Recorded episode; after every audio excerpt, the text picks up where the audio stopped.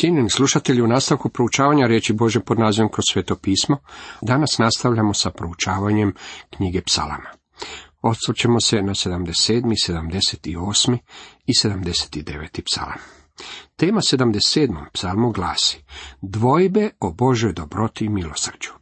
Ovaj je psalam naslovljen zborovođi po Jedutunu, Asafov psalam. Sjetit ćete se kako je Jedutun bio jedan od glavnih glazbenika.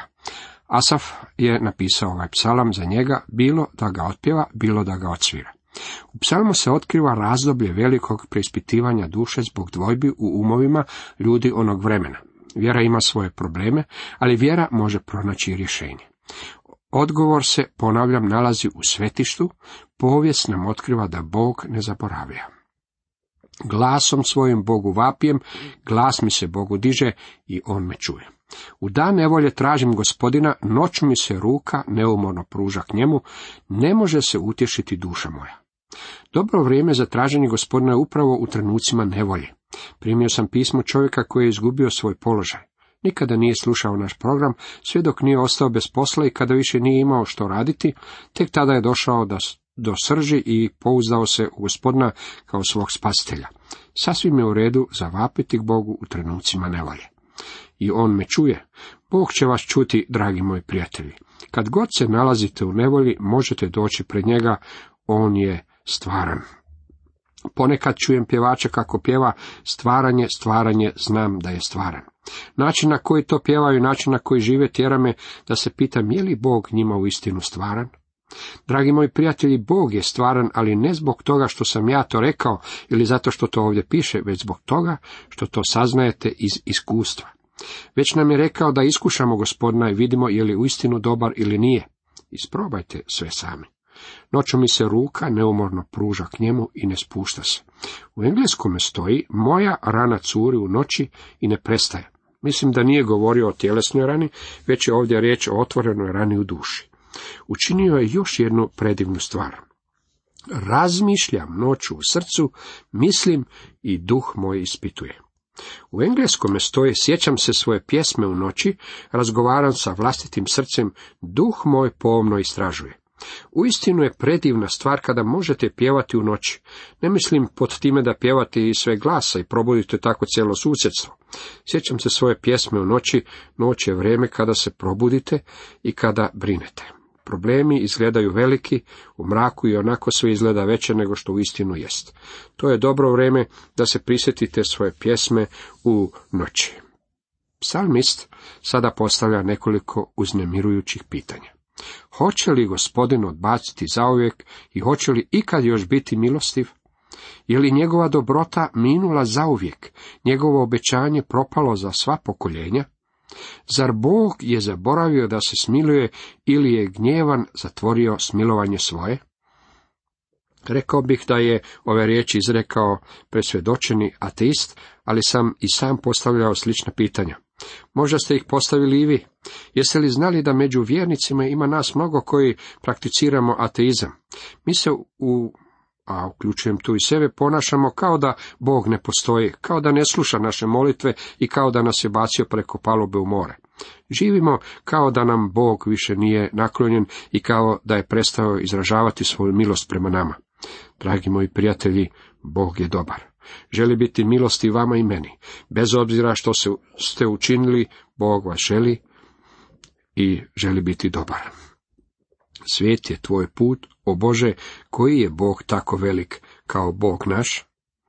U engleskom tekstu glasi, tvoj je put, o Bože, u svetištu, koji je Bog tako velik kao naš Bog? Sjetit ćete se kako sam, kada smo kretali u ovaj dio knjige Levitskog zakonika u knjizi psalama istaknuo da se taj dio naziva tako zbog činjenice što je usidren u svetištu. Svetinji nad svetinjama. Tvoje put, o Bože, u svetištu je podsjetnik nama, vjernicima, da ne propuštamo svojih sastanaka kao što je u nekih običaj. Čitamo u Hebrejima 10.25. Mi danas potaknuti smo da se susrećemo s Božim narodom. Bog ne želi da vi ili ja odemo u nekakvi ugao i ondje sami uživamo u Božoj riječi. Moramo dijeliti riječ s drugima kako bismo zajedno mogli rasti. Ne vjerujem u ultra svece. Bog neće dopustiti da uznapredujete daleko ispred svoje braće i sestara. Nalazimo se u Božoj obitelji i morat ćemo podijeliti riječ i blagoslove jedni s drugima. Stoga Boži se put nalazi u svetištu. Ako želite pronaći odgovore na svoja pitanja, morat ćete se sastajati s Božim narodom. Neki dan primio sam pismo jedne majke kršćanke. Napisala je, Bog je meni i mome suprugu dao petero predivne djece, da njima upravljamo za njega. Sva su djeca spašena, osim bebe, koja je stara 17 mjeseci. Sretni smo što smo članovi crkve koja propovjeda Bibliju i u kojoj pastora vodi Bog, a ne ljudi. On je jedan od onih dragocjenih Božih ljudi koji je bio prekoren i kojem je život u opasnosti zbog njegove dragocjenosti, odvažnosti i stanja za Boga. Naša čaša preljeva se od radosti, jer vidimo Boga kako djeluje u srcima ljudi i mijenja njihove živote. Dobro je čuti za takvu crkvu. Slušamo mnogo kritika na račun crkvi, ali postoje mnoge crkve u kojima se vjeruje Bibliji, koje su još i danas vrlo djelatne. Ako odete u crkvu u kojoj se propovijeda i poučava Božja riječ, trebali biste ostati u zajedništvu s tamošnjim vjernicima. Pronaći ćete odgovore na mnoga od svojih pitanja. Način na koji đavao djeluje je vrlo lukav.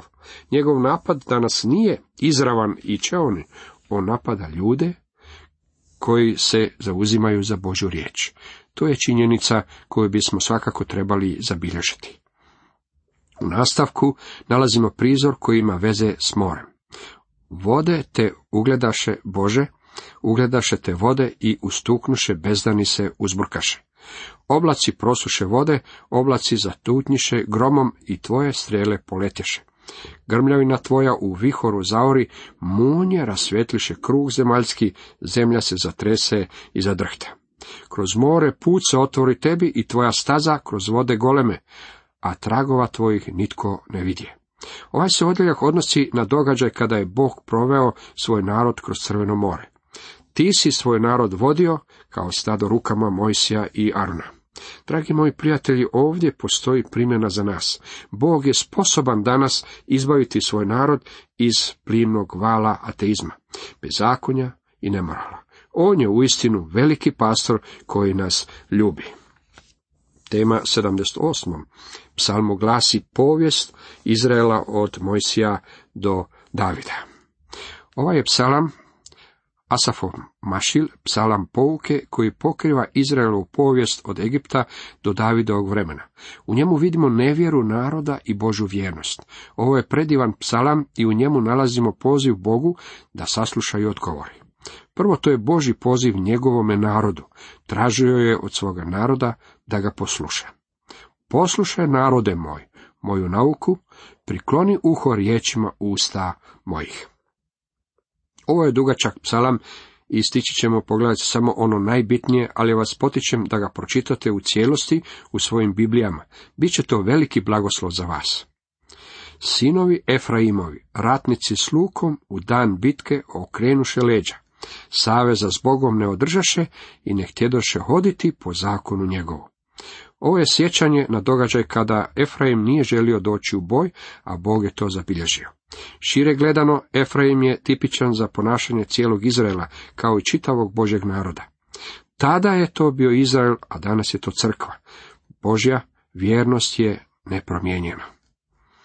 A oni jednako griješiše, prkosiše višnjem u pustinji. Boga su kušali u srcima svojim ištuć jela svoje pohlepnosti, odgovarali su Bogu i pitali, može li gospod stol u pustinji prostrati? Htio bih ovo prevesti malo drugačije da izvučem značenje, a griješili su još više protiv njega. Provocirajući svevišnjeg u pustinji, iskušavali su Boga u svojim srcima tražeći jela prema svojim željama. Da, govorili su protiv Boga, rekli su, može li gospod stol u pustinji prostrti?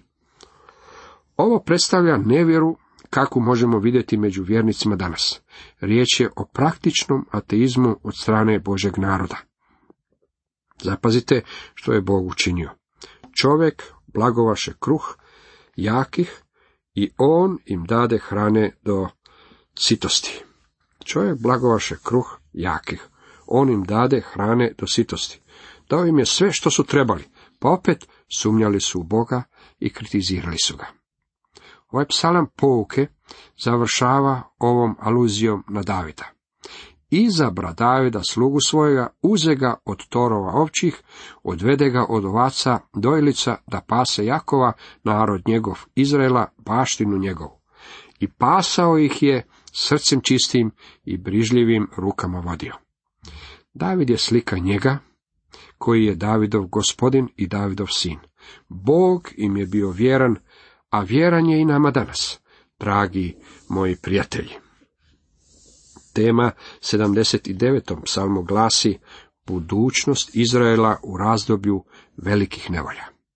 Ovaj psalam je molitva, ali ne za vas i mene da molimo, već za Boži narod. Izrael u razdoblju velikih nevolja, koje je strašan dan nevolje koji dolazi na njih. Ovo je još jedan psalam Asafa, velikog glazbenika, koji je vjerojatno bio njihov pisac i koji ih je uredio. Bio je Davidov suvremenik i vjerojatno je služio u svojstvu njegovog pomagača.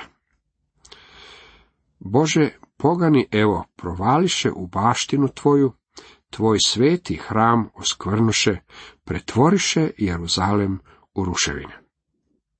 Iako je ovaj psalam bio proročki u vrijeme kada je bio napisan, on točno oslikava Nabukodonozorovu opsadu i kasnije babilonsko sužanstvo. Također je i razdoblje Makabejaca donijelo slične nevolje. Konačno ispunjenje ovih proročanstava bit će u razdoblju velikih nevolja. Neposredno prije babilonskog sužanstva lažni proroci govorili su da Bog nikada neće dopustiti njihovo uništenje i u tamničenje. Bilo kako bilo, grad za kojeg su lažni proroci tvrdili da nikada neće biti zauzet, bio je zauzet, a njegovi stanovnici bili su odvedeni u ropstvo. Hram za kojeg su govorili da nikada neće biti uništen, bio je uništen. Grad je naravno bio Jeruzalem, a narod su bili Izraelovi sinovi.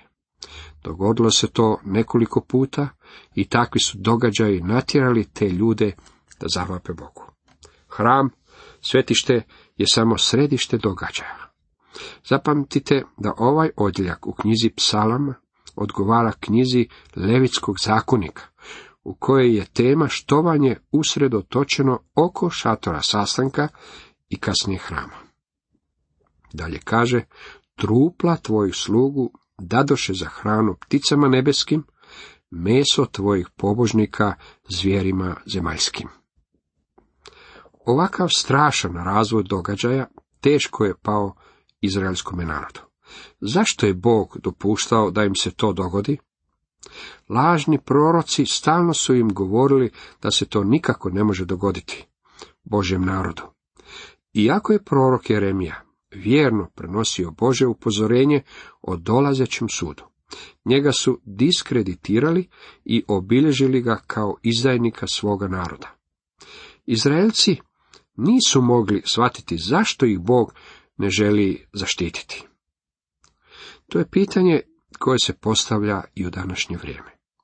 Koliko znam, mnogi židovi postali su ateisti zbog strašnih progona i patnji njihovog naroda u Njemačkoj u vrijeme Hitlerove diktature. Naravno da im je to teško shvatiti. Možda im se nameću ista pitanja kao i psalmistu. Ali jesu li bili vjerni Bogu? Jesu li se vratili natrag u ispravni odnos prema njemu? Jesu li prihvatili svoga Mesiju? Okreću li se njemu? Odgovor je naravno ne. Bog je sudio svome narodu u prošlosti, a sudi im i u današnjem vremenu. Osjećam da je i na crkvu došao veliki sud, a pojačat će se u budućnosti. Sud je došao na sve narode svijeta. Narod, poput našeg, poslušajte njihov vapaj. Dokle još Jahve? Zar ćeš sve svagda se ti srditi? Zar će ljubomora tvoja poput ognja gorjeti? Židovi vape, zar ćeš nas napustiti, o gospodine? Zatim vape Bogu za oproštenjem. Ne spominji se protiv nas grijeha otaca. Neka nas pretekne smilovanje tvoje, jer smo jadni i nevoljni. Molili su, ne sjećaj se naših prošlih prijestupa. Ali kako će ih moći izbrisati i zaboraviti? Samo kroz Kristovu krv. Tada se Krista odbacuje, bez obzira činili to židovi ili pogani, bogati ili siromašni, robovi ili slobodni, muškarci ili žene, crni ili bijeli, crveni ili žuti. Ako ga ne prihvati, dolazi sud. Morate se susresti s njim u sudu ili u otkupljenju. Postoje samo dva puta.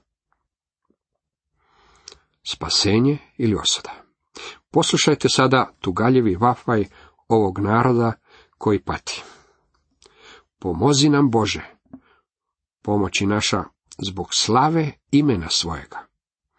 Oslobodi nas i otpusti nam grijehe zbog imena svoga. Izraelovi sinovi hvalisali su se da je Bog među njima i da će ih izbaviti. Bog ih nije izbavio, a oni su bili izloženi porugama. Neznabošci su se ismijavali iz njih. Zapazite notu zahvalnosti kojom ovaj psalam završava. A mi, tvoj puk i ovce paše tvoje. Slavit ćemo te do vijeka. Kazivat ćemo od koljena do koljena hvalu tvoju. U kraljevstvu koje ima doći, njihove žalosti i suze nestaće zauvijek. Tako da će iskazivati zahvalnost i slavu Bogu iz naraštaja u naraštaj. Cijenjeni slušatelji, toliko za danas.